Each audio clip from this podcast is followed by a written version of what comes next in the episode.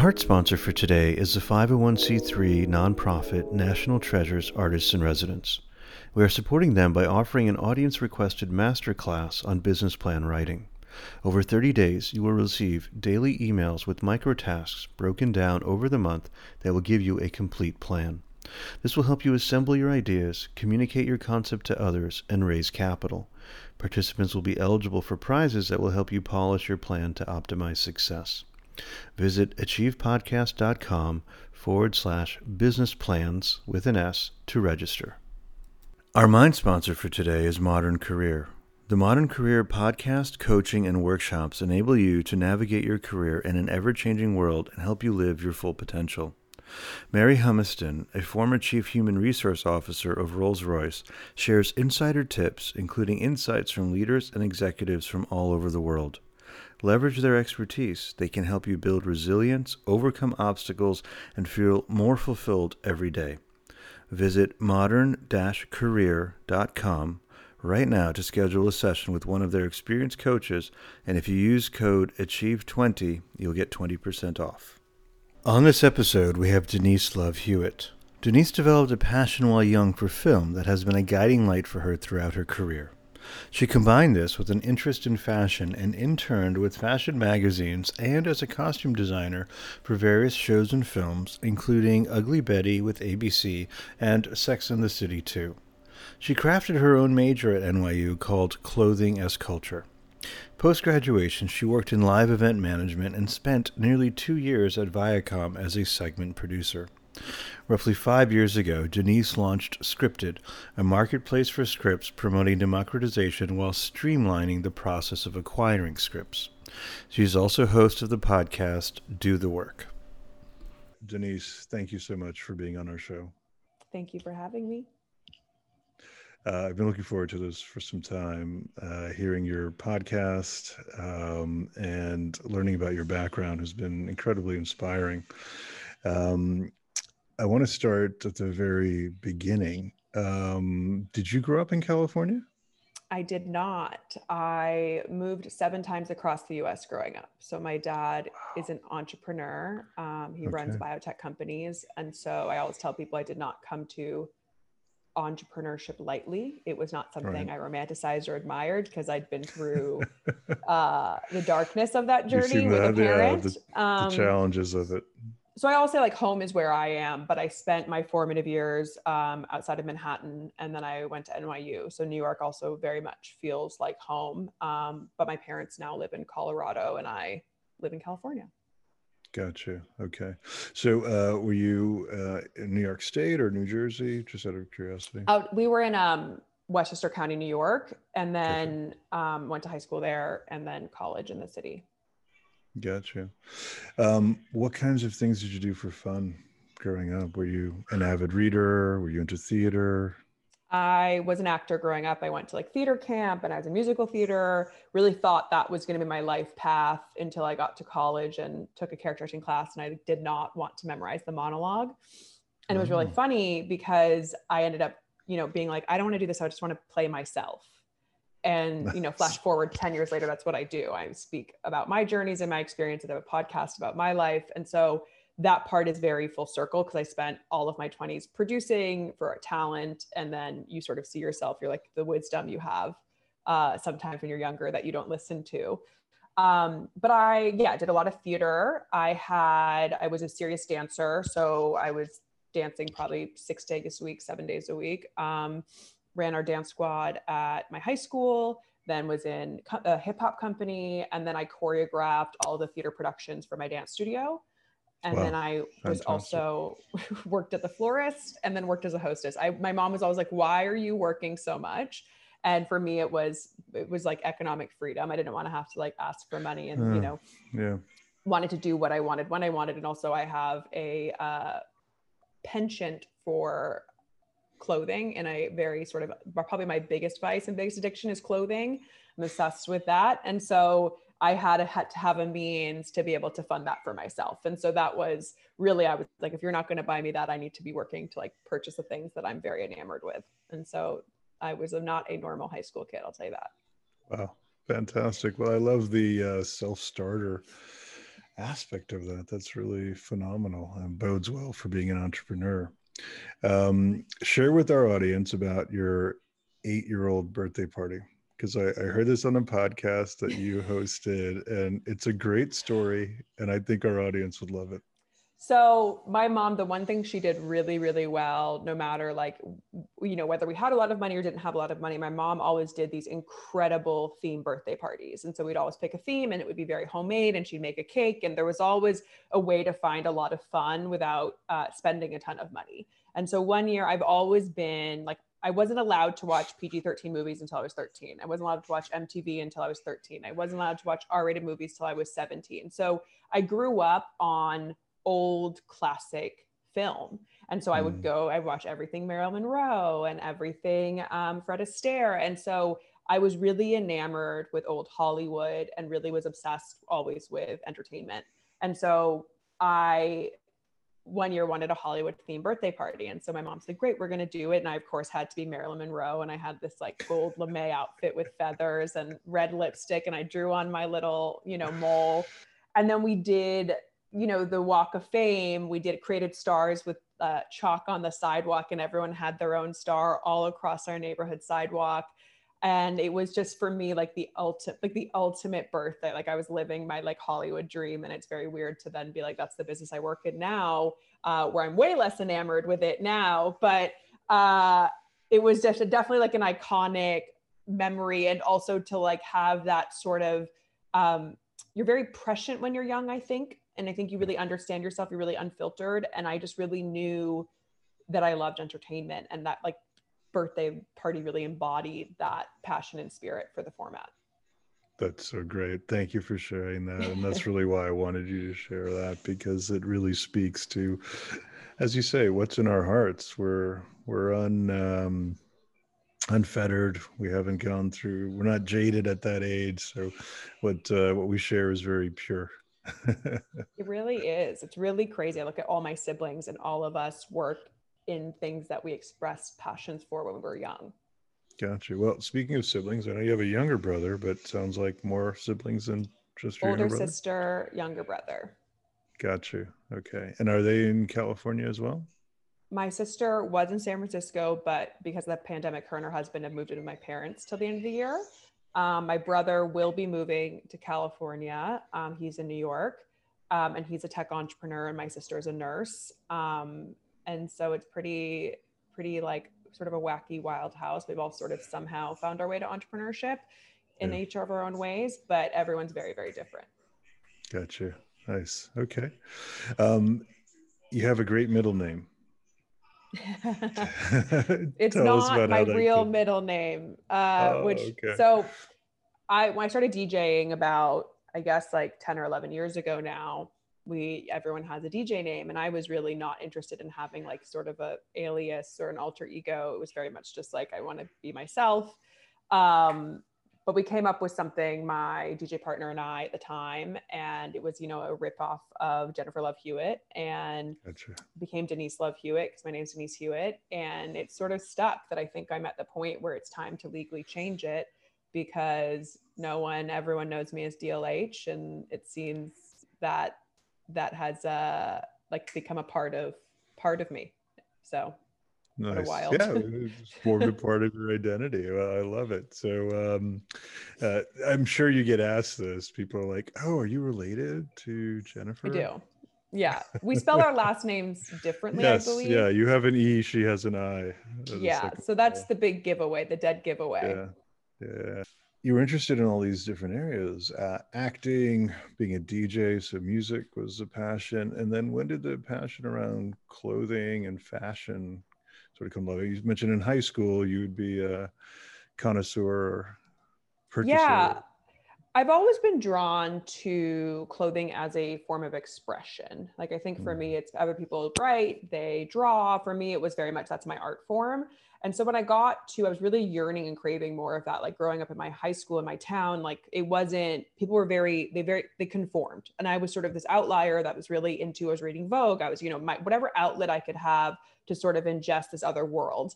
And I really felt like when I got to university, I was like, oh, I'm not a weirdo. Like I'm, I'm, I'm, I fit in here. Like this is, I feel accepted and I feel seen in a way that I hadn't really ever growing up. Um, and so I started once I realized I was like, okay, I don't want to be an actor. I want to, I was like, well, I really love fashion. So I started working in college, interning at places like Nylon Magazine. I interned for Pat Field on Ugly Betty and Sex City 2, and really got to experience like all the sort of fashion like dream jobs. Um, and really realized I loved clothing. I didn't necessarily love the business of clothing. Gotcha. The business of fashion. And sure. so my concentration in college, I made my own, was clothing as culture. And it really was studying cultural signifiers from film, TV, dance, uh, you know, art, any sort of thing that expresses anything about a society that we live in. But I ended up writing my thesis on fashion because I'd had all these classes, but also internships and independent studies in this arena that it's really become now, obviously, the big part that like I DJ and I love to like wear looks and you know get to express myself in that capacity it's still always going to be a major part of my life but i think i was much better as like a someone who appreciates it versus being actually in the business of it. Yeah. No no i completely understand that uh fashion as an industry is a very different beast from the kind of the art form of fashion and um, as you say like how that influences and impacts culture um, and it, even as you were describing the uh, quintessential Marilyn Monroe costume, like gold lame dress with the the mole, like that's just that's how we think of it. It's it's such a important part of our memory or interpretation. Um, so it's great. Did you know when you started at NYU that you were going to create your own course of study, or did that happen while you were there? Yeah, I applied specifically to that school because my parents wouldn't let me go to Tisch. So they were like, we're not going to, you know, help you go to acting school for like a no guarantee career, which by the way, I have had a no guarantee career regardless. Uh, but, uh, but at the time, so I was like to get to spite them. I was like, well, I'm going to apply to Gallatin where I can take classes at Tisch and still nice. do what I want to do, but then I'll like appease you in this capacity. And Gallatin, I think is a model for higher education. It really is phenomenal because what it does, it doesn't ask you freshman or sophomore year to define what you're doing. It just asks you to explore your passions. It just asks you to, everything is interdisciplinary, right? So every class you take, you're in a class with 15 other people who have all different concentrations and, and majors. Yeah. And so you're trying to find the through lines and the connection points between all those different things in this one area of learning and when you it breeds obviously a lot of entrepreneurs because once you have the ability to connect those dots and translate where the connections are like i've changed industries probably i guess four times now right. and people every time i've done it are like oh you can't do that you can't do that and it's like well i see what the through line of these these industries and jobs are and so it's about me basically just explaining that to whoever's hiring me that like they they should need to understand that i understand the role but we're not allowed to think that way really in our mm-hmm. society. We're sort of pushed to be a little bit more linear.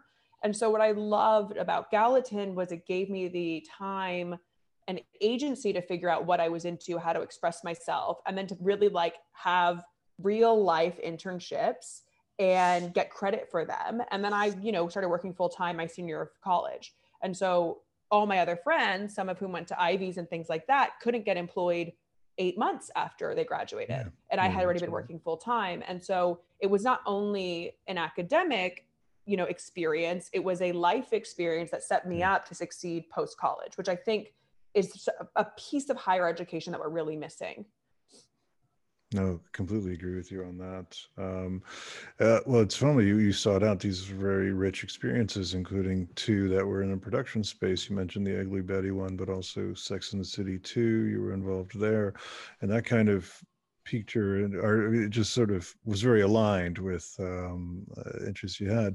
Um, you did start out at um, kind of doing a, um, a, sort of director of uh, PR and event planning with uh, a uh, the box, right?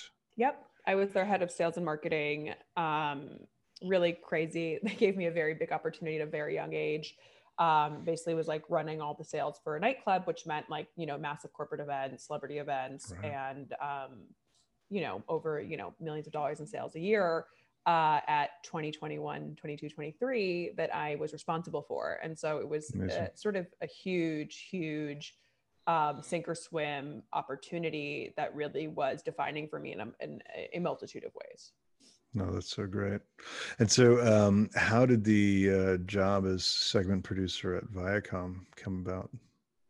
Well, I don't have parents in the industry. And this is always like the thing that I talk about that's inspired a lot of the work that I do because Hollywood is such an industry of access and privilege and nepotism. And so for me, all I had was the ability to be resourceful. And so yeah. the brilliant part about working at a nightclub that was frequented by very powerful people and celebrities was that I had a Rolodex that I could employ. And really what I did is I just looked at every, talked to every single location scout that came through our space that mm. had shot there uh, and booked the space for TV shows or films uh, or who didn't and was just like, hey, I'm really trying to segue into production is there anyone you know that I can connect with? And through those location scouts, there was one specifically, her husband ran this department at Viacom, and she was like, I want you to meet my husband. I spent time with him, and he was like, I'm not hiring yet, but I will be soon. And it was like, I think three months had transpired. I'm, I'm about to take a different job that's like a bigger event production job. And he calls me and he's like, I'm ready. Are you ready? And I was like, wow. yeah, let's do it. And it was like crazy timing because I was like about to say yes to this other gig. um, and then I took it and then I came there and I will say like I was sold a bill of goods that wasn't actually what it was. I was told I was mm-hmm. going to come in and like revamp this channel and there was going to be this like and you know, I had never worked at a corporation other than like as an intern, so I think that was also my naivete that you know, maybe I would have more autonomy having come from a very autonomous job and walked into a corporate culture that was one that people managed up, they didn't manage down. And then beyond that, it created a really big container of group think, which is the quickest way innovation can mm. die. Yes, um, absolutely. And for me, as someone who is a futurist, a future thinker, everything I do is ahead of culture by a little bit, sometimes too much. Um, it was really hard because every time I would challenge processes or why we did things, I was met with being shut down or resistance. And I really, for me, it was really, it's who I never want to be as a leader. It really, for me, was something where I was like, we're missing the opportunity and we're missing the ability to like nurture ideas and innovation and anyone who's not is not interested in challenging processes it's probably not the right environment for me exactly. because i'm consistently yeah. interested in challenging what we're doing and why we're doing it to make sure that we're always staying on course and in alignment. No, absolutely. I, I can imagine how frustrating that must have been. Yeah, I think it's still frustrating. I think it's still how a lot of how a lot of workplace true. culture yeah, works. Not, uh, yeah, yeah, it hasn't changed. Well, um, gosh, it's uh, it's amazing the resistance to it. There's just so much fear um, that uh, that feeds that um, and um, you know uh, with startups you would think that uh, there's also this like there should be this risk taking culture but even sometimes startups adopt a culture of well it has to be done this way for fear of aggravating you know the founders who kind of have established or set the footprint for what the culture should be. Yeah well i think that a lot of startups despite quote unquote pretending or like pre- presenting that they're challenging systems. Really what's happened in venture capital is we've really created continuations of existing models. There's no one really disrupting. If we were really disrupting we would be disrupting white supremacy. We would be disrupting capitalism. We'd be creating systems that really are more fair and more equitable. And what we're doing is we're just continuing. And so a lot of the people that are in those positions are continuing to be patriarchal leaders. They're continuing to be um, ego driven leadership. And I think that's a shame. And it really like is one of the things I really am dedicated to bringing more awareness to. I don't believe that like the implosion of a startup every other, you know, month it feels like is necessary. It's because we haven't created the right containers and models and tools for leaders to succeed. And the system itself of venture capital supports what I believe to be irresponsible and unethical leadership. Um, yeah. And I think that's like the the minimum we can do is that for example one of a great example is that to be inclusive in a company it has to start and be baked into the dna at the start Once you get to a mm-hmm. Series B company, there's no company in the history of companies to have gone back and eradicated that culture and made it inclusive. And they're going to have to. We're going to have to figure out what that looks like. But to this day, that's never been done. So if we're not enforcing that from a startup level, from an investor level, from a founder level, from your first seed round, then we are failing because we don't live in a world that is predominantly white. The global majority is people of color. And so if we don't bake that into our practices, then we are failing as as a business model if we're not taking care of all people. No, no, so true. And uh, I do want to get more into that, uh, particularly some of the elements you shared in the um, presentation you did at the Anderson School, uh, which I thought was was phenomenal. Um, but just to um, uh, sort of bridge the gap, um, so frustration at Viacom, and so eventually you transitioned, and you went to um, uh, this Dutch media company. Yeah. To share with us about that. Yeah. That so Endemol is actually the largest independent production company in the world. They're just based in Europe. So we know less of them here in the US. But I had been told by a friend of mine who now runs distribution for A24. But at the time, he was just like had left his job at like the Weinstein company and was just like these guys' assistants at A24, right? Talk about huge foresight. Mm-hmm. But he had said to me, we're both in New York, and he's like, Denise, you need to go to LA. And I was like, mm, there's enough entertainment jobs in New York. Like I don't need to go anywhere. And I was really ride or die New York at the time. And he, but the good thing about me is that I'm a reflective person and I tend to retain information whether or not I listen to it in the moment. And so it was always in the back of my head, mm. as every startup idea I've ever had is like sits in the back of my head until I listen. and so I was at this crossroads where Viacom had shut down this department I, uh, that we were a part of and I was like wanting to stay in New York, but entertainment jobs were few and far between. And so I decided to go to LA just to network and take meetings, expecting that something would pop up in New York, or if it was in LA, I would have like some months to decide and move. And what happened was within two weeks of being there, a former boss of mine connected me with someone. And he called me like a week after I'd been there and was like, Our president wants to meet you if he likes you, can you start Friday? And it was like a Wednesday. And I was like, uh, okay, because it's like also who I am is I'm like, yeah, I can't, like, got to take the opportunity. So that meant Jump that in. I spent two months sleeping on my friend's futon, went back to New York two months later, packed up the rest of my life, and then like moved overnight to Los Angeles. It was totally a subconscious wow. move. And even in the beginning, I was always like, oh, I'll just, this is temporary. Like I'll go back to New York. And it wasn't about eight months in when I quit that job and started my company that I really realized that like for me to build a company it would have to be in Los Angeles just because sheer price point like I could not afford to have started a company in Manhattan there's just no way. Right. Right. So the luxury of that in LA was that I was like I can figure out how to build a life here um, and afford to do it um, and so that was the bliss was that sometimes like for me at least I was like the universe made a decision for me and it wouldn't have happened if it had to be conscious because I wouldn't have moved. Because I also have a lot of PTSD around moving having moved so much growing up that so it was really important for me as an adult to feel like I had roots and it brings up a lot of feelings every time I had to do it and so it was weird that like as an adult I had to move um, but it ended up being you know one of the best things to ever happen to me. Wow. Well kudos on making that decision and to in keeping ideas floating in the back of your mind. Because it seems like yeah. that's what ultimately uh, kind of the little friends that are like because i mean I, I feel that i talk about this all the time that like the universe is speaking to you all the time if you're listening. And it could be from you it could be in a book like the other day my friend picked up she found this like fortune cookie like whatever fortune on the sidewalk after we had talked and it was like you're on the right path. And it was so literal and clear and you're like you just have to be open to what those things are. And for me often it's it's a it's in the back of my brain and it keeps popping up until i'm like okay this is an itch i need to scratch. But i tend to be sort of like stubborn and it takes me a while to listen. I'm getting better the more i understand what that looks and feels like. But um it took me a while to surrender and i think you know now i'm a little bit quicker on the draw Gotcha, gotcha.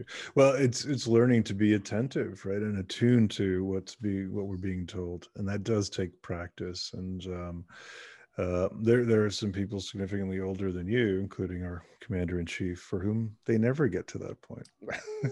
yeah. Yeah, and it makes me sad because I think that for me, what it, it liberates a lot of things for you when you realize you're working in tandem with a bigger power, a bigger force, uh, whatever you believe in. I believe that there, you know, there, whether you think it's your body and your mind or you think it's a greater power, it doesn't really matter.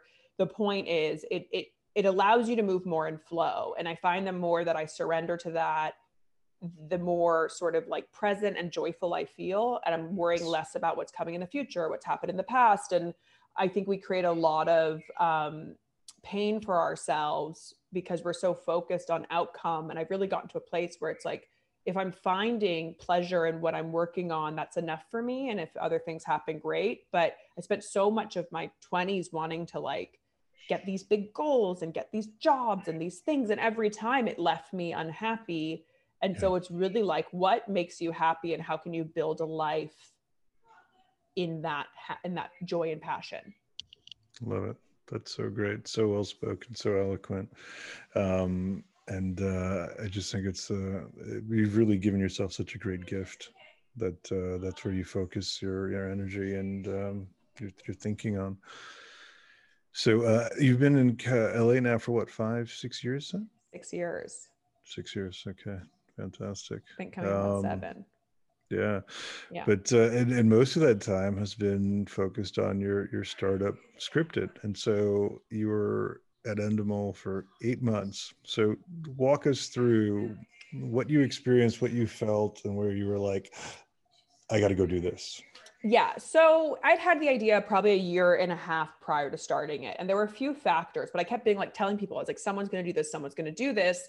And no one was doing it. So finally, mm. what happened was it was an intersection of a few things, which was that it was a mutual like firing and quitting with my boss. It wasn't like, it was basically we hit an impasse. Um, and it wasn't going to work. It wasn't going to work for either of us because what it, it, it was just a difference of values and beliefs. Yeah. Um, and so for me, what was cool about that moment was that it was the first time in my life where I was like, yeah, this doesn't work for me. I wasn't desperate to keep that job. I wasn't thinking about the money. I was just like, I I have decided this no longer works for me. I know I'm really good at what I do. And if we're not going to see eye to eye, I'm okay with that. and that was really yeah. powerful for me. Number one, I mean, devastating. I was crying. I was crying for like days and days. So like, I mean, I, I sound cool now, but like it was bawling for being like, what happened? Did I move my whole life here? What is going uh, on? Because yeah, uh, that's really yeah. what it felt. I moved my whole life, had no social life right. for months, built this department from scratch, really like had given my everything to this thing. And for it to hit this like, you know, really big roadblock felt devastating. But I also think once again, the universe intervenes in really interesting ways. And so as that was happening, I was actually dating someone at the time who was an entrepreneur. My brother's an entrepreneur, my dad's an entrepreneur. And all these men around me were building these businesses and they were raising money. And I was like, none of them are smarter than me. None of them hmm. are more talented than me. And I have this idea. I understand this issue really well, having come from the business, but never felt like an insider in the business. Um, and I think I have a keen insight and a way to solve some of these really inefficiencies and in infrastructure in Hollywood.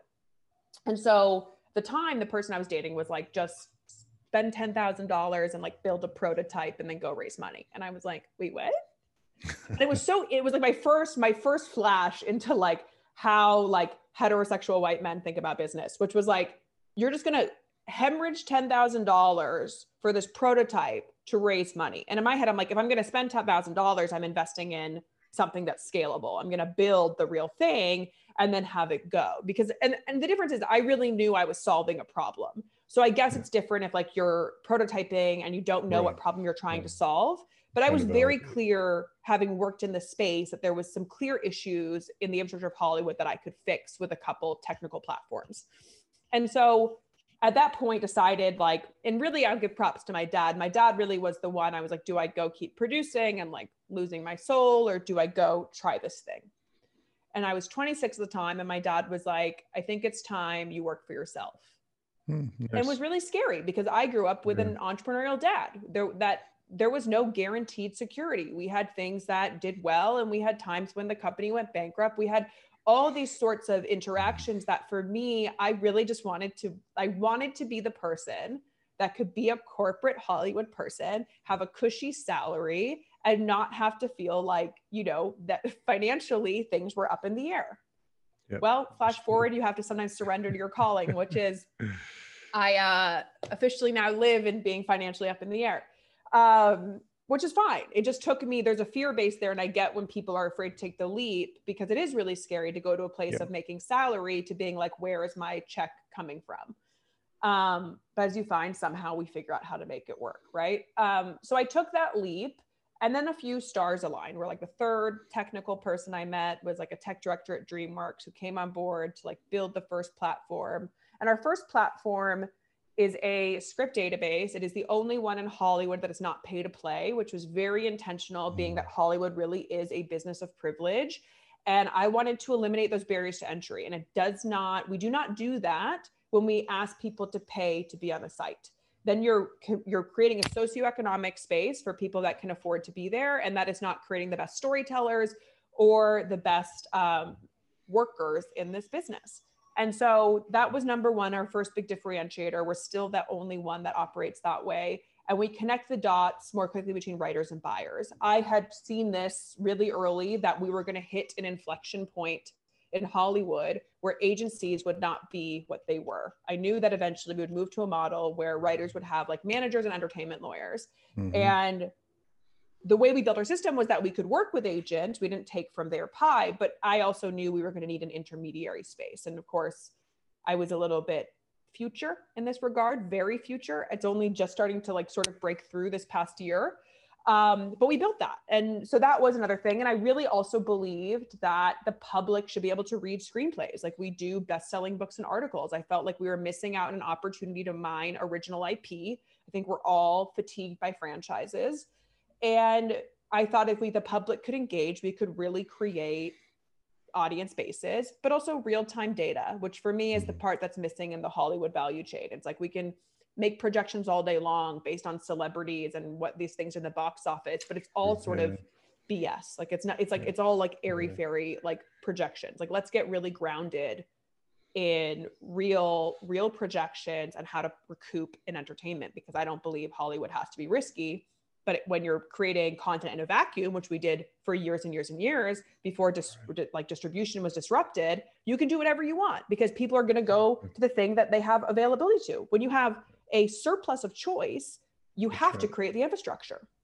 Yep. so that was our first platform and we launched that. We sold 90% of the content sold on that site was written by women and people of color which for yes. me was awesome because we're an inclusive site. Anyone is welcome. But to see the results be so different to what was happening yeah. between the Hollywood power centers, which, and just to give people context, when every writer had an agent that was like, whatever, you know, that was in Hollywood, you had 87% of writers in the business were white men. So if 90% of TV comes from these power centers, then 90% of television is coming from predominantly one type of lens which is doing a huge disservice to the world and to how people can see themselves, right? Not to mention the types of representation we have for women and people of color on the screen. So, um, so we really wanted to like that for me that was really exciting and then we sort of realized um, that we had to build another product because the product we had built was great and it was some infrastructure but it wasn't going to scale in the way that i needed the data to scale to really create shift and so, about, I guess it's almost like two and a half years ago now, we went through an accelerator in Silicon Valley to build this new product. And essentially, what we've done is we've reinvented the screenplay.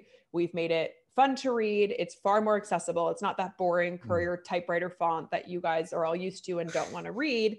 It's now like cool. And as you read it, we the goal is a they're shorter than a book, longer than an article, so you get full length of story in a short amount of time. And as you read, we get information on audience base, which is awesome because if we can then sort of prove to Hollywood pre optioning a script, right, that there's an audience base here, then we can actually show up for the content we want to see, show up for the representation we want to see. But then beyond that, for the business itself, we create a really valuable data piece, which allows them to invest appropriately and then create customized marketing and distribution plans. And gotcha. for me, that's how I see the future of Hollywood. It's like every movie and TV show is a different business, but we're still right. treating them one size fits all.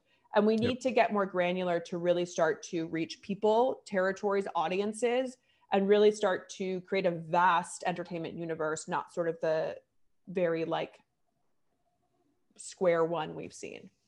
Yeah, no, absolutely. So um, the big change that you had was making it uh, interactive, but also then getting reader data and a- analytics. So um, eh, somebody comes to your site, they would register and you'd get demographic profile on them.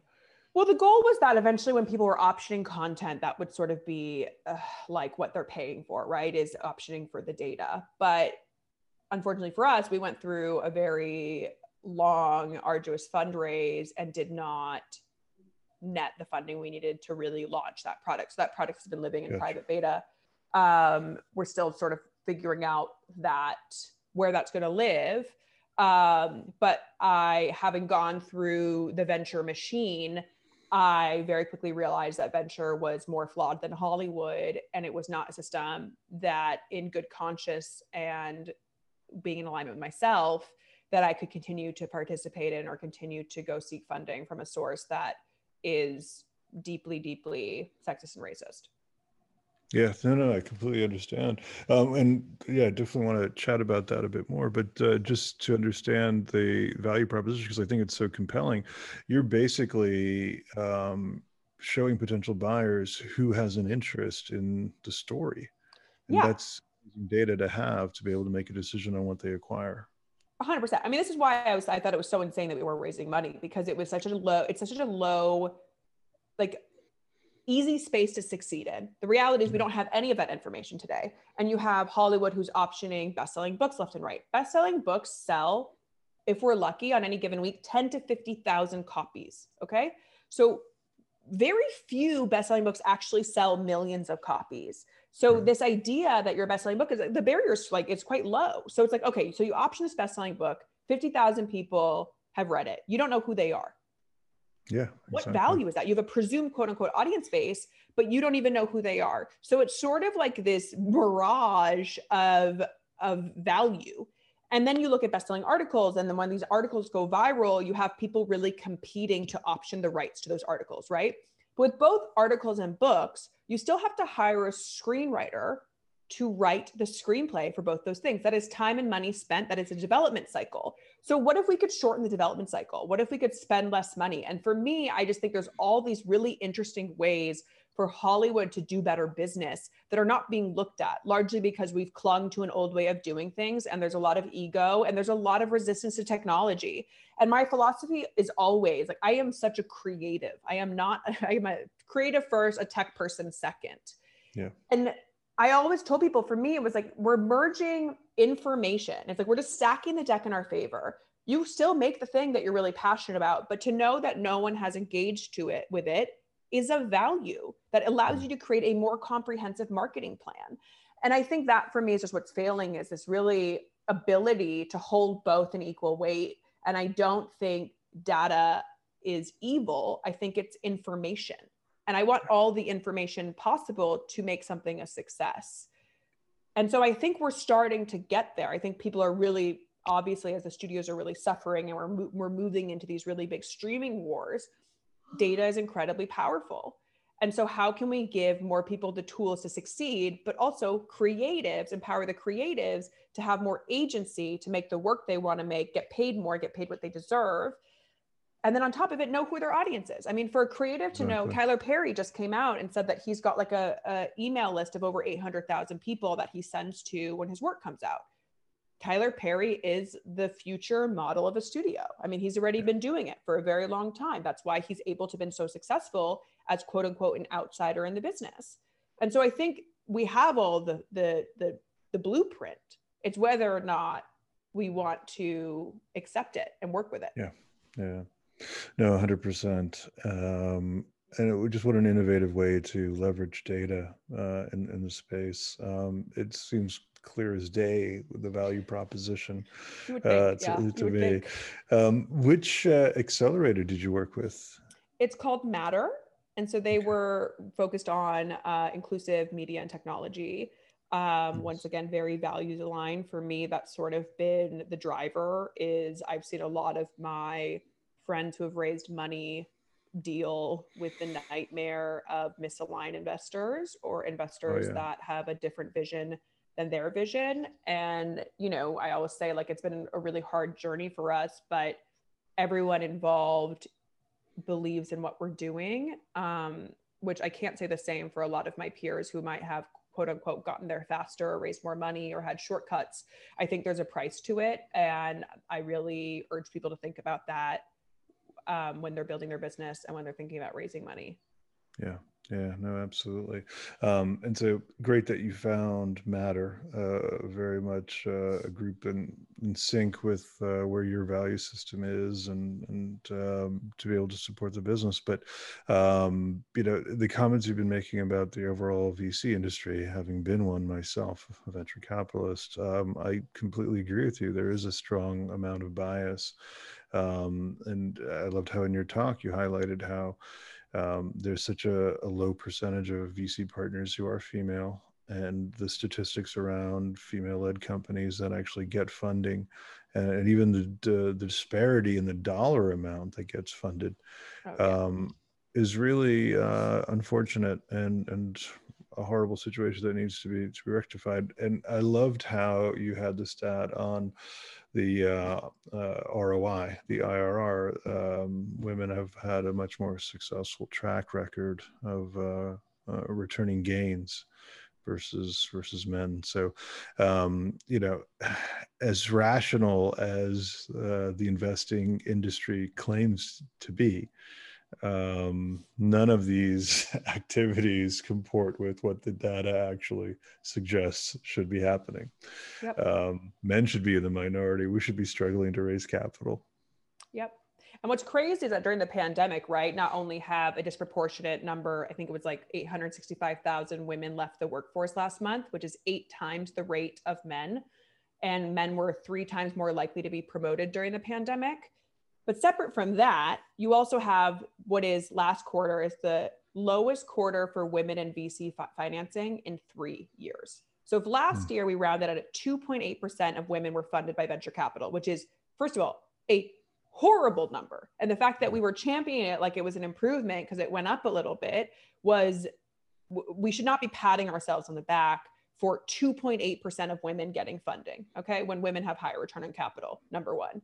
But then for last quarter to be the lowest quarter in three years tells me this year is going to come in lower. So we've made zero progress. But the idea that during a pandemic, during like a fear based time, you have predominantly male investors going back to quote unquote what they know and where they feel safe. And I think we really have to look at like our fear based tendencies as humans and how to break out of them and how to think bigger. Because if we have people that aren't leaders in venture capital, then we're never going to have innovation because venture capital is a leading industry. And it's become very formulaic which in my keynote that i talk about is that it's, it's very much a pattern matching industry. There's no one really like if you're the uber for x you're getting funding. We've seen it before you're getting funding. But the people that are really disrupting and innovating are not getting the same you know share of attention and funding but I really think it all has to do with being fear based. And so I yeah, think that 100%. like that's why I wasn't surprised last quarter. I'm like, yeah, of course, this is what happens when we have a time where everyone's like afraid of what the future is going to look like, what COVID's going to do. And once again, this is also very short term thinking, which is what venture capital has become. It's become a short term financial vehicle. If we're thinking about legacy companies, if we're thinking about long term financial outcome, you know, my business is just one example, but my business is looking like 15 years ahead. Like I was five years to future and so the whole point was that I was building something that as and when all these critical trends came together, we had built the tool, we had built the solution that we yeah. would save all these companies from this like inevitable destruction or heartbreak. But if we're thinking short term, these investors aren't interested. So now that it's becoming more zeitgeist, you see a different reaction. But I don't want people investing in the future that are thinking short term. We want people that are thinking about what are the things that are going to come to a head uh, and how can we create invest in those businesses so when it does we're prepared so we don't lose as much market share. And i think that's the part that i struggle with because it's like if we're actually thinking about money and making money um, these things are all very rational and logical but really what i've come to realize is that it's not about money.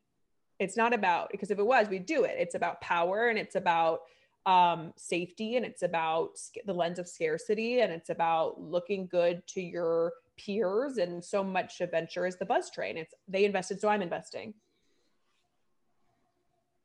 Fomo is such a big element in investing. Yeah.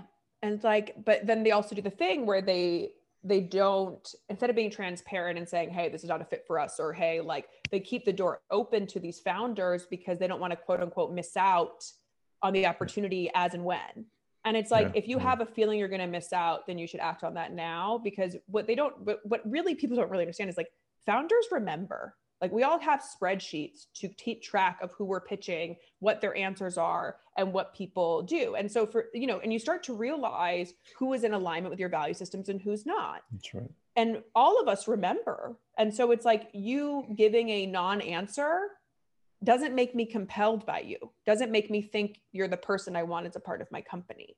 And so I think that like this is what I keep really trying to drive home to founders too is that we both were this is a team dynamic we have to be on the same team and i implore founders to interview their investors just as much as they're oh, interviewing you absolutely it has to cut both ways yeah. um, but few grasp that and um, no that's that's critically important that that misalignment can cause such a headache down the line it, it's it's really like dating and when you think about it, the stakes are even higher because it's actually easier to uh, de-entangle from a relationship than it is from a, your, a your livelihood. Yeah. Yes. Yeah. hundred percent. Um, no, so much of what you're saying um, absolutely resonates, and the, the fear-based um, decision making is um, really will stymie. Um, uh, the, the type of progress that, that we can actually be making. So, uh, just thinking about Scriptd, um, are you looking to sort of uh, just rely on revenue in order to fund and grow the business then? Well, the lucky thing for me is that I have a multitude of revenue streams now. That's sort of what happened when you have a company that doesn't get the funding it needs. So, um, you know, I really am supporting the business until we figure out the right outcome. You know, there's a version of this where I charge writers, which I refuse to do because it's not in value with my ethics. But, you know, I think that I believe in what we built and I believe we were just a little, you know, too ahead of the curve. Um, that as and when there's going to be a moment that arises that makes sense um, for us to catapult to the next phase. And so much of this about being too future, I tell people all the time, I'm like, there is a cost, there's a burden to being too future um, but if you can hold on, I think you will you will find the the best suited outcome. Um, and so, you know, that's what we're doing. I mean, we do monthly pilot readings every month. We have scripts uploaded all the time. We certainly have like a, you know, vast sort of life on the internet. Um, but you know, it's, it's, it's, weighing for me as a sort of type A ambitious person, what I know this can be versus what it is now. Um, and i think that's just like you know where i live in the place where like from you know we're, we're doing what we intended to do. We have a great platform that does well online that really gives writers real opportunity. We've birthed so many careers. I'm so proud of the work that we have done but i know it can be much bigger and so yeah. for me that is just like the thing which is like just you know holding on till those that vision comes to fruition um yeah. but i have faith that it all will yeah Oh, that's fantastic. And what is your revenue model? You take a percentage of uh, what gets sold?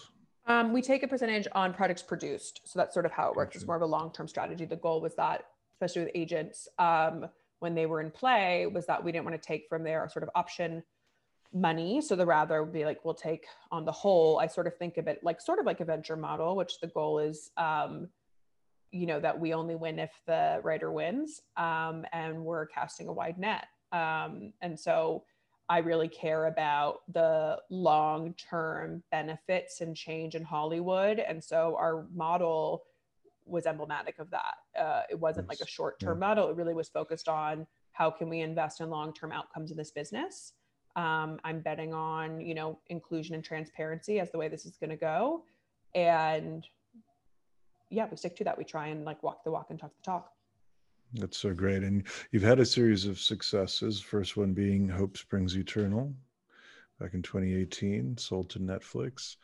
Um, uh, share with us some others or some some meaningful anecdotes from that whole process. Yeah. process. Well, we've had a lot of a lot of things sell that haven't been made yet. So we've sold to, you know, we found a sort of a sweet spot in a helping people find writers. So for example, we get calls a lot of like, we're looking for Afro Latina writers for this writers room. Can you please help us? Right. Because what's happening in the system is still very quite quite minimal. And Yeah. so these people don't have a space in the system. So how can we help those outside of the system get in?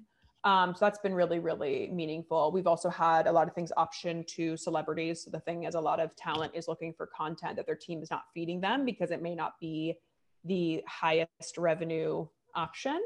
And so we come in and we're able to help them find like critical, you know, things that could be critically acclaimed or meaningful pieces or types of work that they would like to be doing.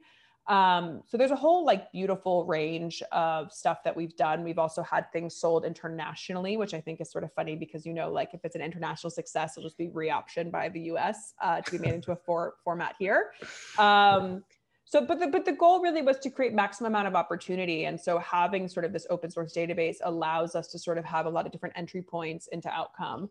Um, and how can we like best service you know not only the writers but the people in hollywood i don't care how successful you are there's still a project you can't get made and so our goal is to sort of really um, support everyone who has a meaningful project to move it forward That's fantastic. I just love that theme. Love the efficiency that you're bringing to the marketplace. And uh, I mean, uh, so every production company has a large development budget that includes like uh, a, a large staff, and so they can really streamline it if they they work with a, a group like yours. So, um, Denise, it makes so much sense. It's really that's that's fantastic. Um, let's talk about your podcast called "Do the Work." And um, you talk about it being about uh, the intersection of business and spirituality. And another theme that i really liked um, that you have in your intro is um, talking about how um, the way we are in our personal lives and the way we are in our professional lives um, we should uh, try and get those to align as much as possible. Yes. Um, was very excited for that to come to fruition. I have been so blessed on my entrepreneurial journey to like collect amazing minds. And for me, there was like these probably like five sage women that were distilling wisdom to me every time I hit a really intense road bump.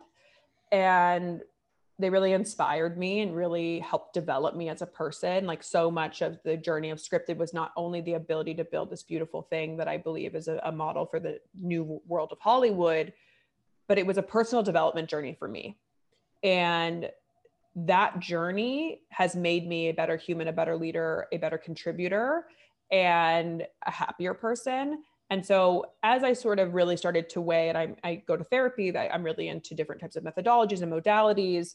Um, I think that if people don't aren't, don't have access to that, I wanted to give them access. I wanted to help people on their journey, whether it was, you know, you're 21, you're just entering the workforce, or you're 50 and you're changing careers, like whatever it is, we all face sort of the same human experiences. So I, I wanted to give tools and a place to feel supported.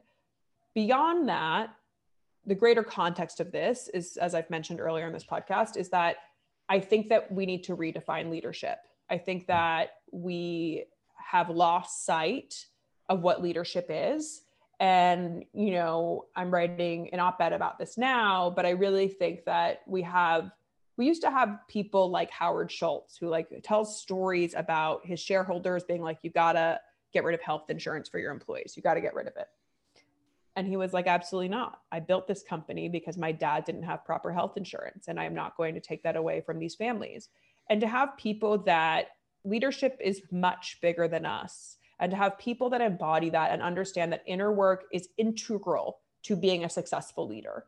That if you are not doing the inner work, then something will inevitably collapse. If your personal life is in peril, but your professional life is going well, they are linked, they are inherently linked, and something will come to a head. And I really, really think that's important for people to digest because you also have plenty of narratives where people have all the money in the world, but they are miserable and they are lonely because they haven't done the work to understand that, like, that is not the only definition of success. And I really, really want to drive that home because I think people, we get really fixated on like material possessions or financial outcome. But if we don't have a rich friendship or we don't have great mental health or if we don't have great family or chosen family, whatever it is, um, then we're not succeeding. Oh, you're 100% right. And I'm so moved by what you've shared and, and how you framed it.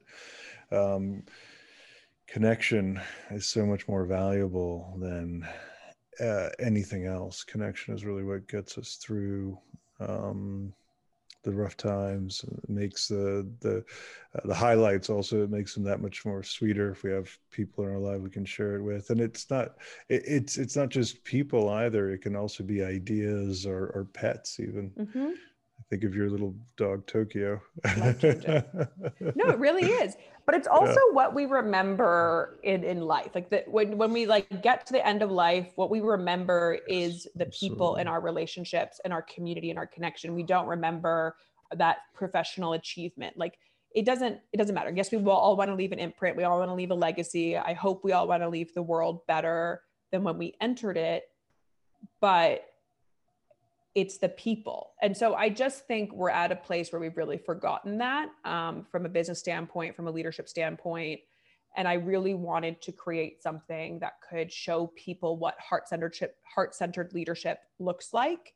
And so the podcast really is about that is I get to basically like like Scriptd. Scriptd is a platform to tell people stories, do the work as a platform to tell people's stories that i get to share this like these incredible leaders. These people are successful they're interesting not only financially successful but they're personally successful. And that's really what i want. Um, i hope we can point to or move towards and i hope i can be a part of that conversation. You're already doing it is from everything that I'm seeing, because uh, you're you're sort of living your truth. You're living what you want to see, um, and I think it's incredible. So, um, you know, you are a part of that conversation already. It's just uh, so many others need to need to catch up. Um, I, I share this quick anecdote.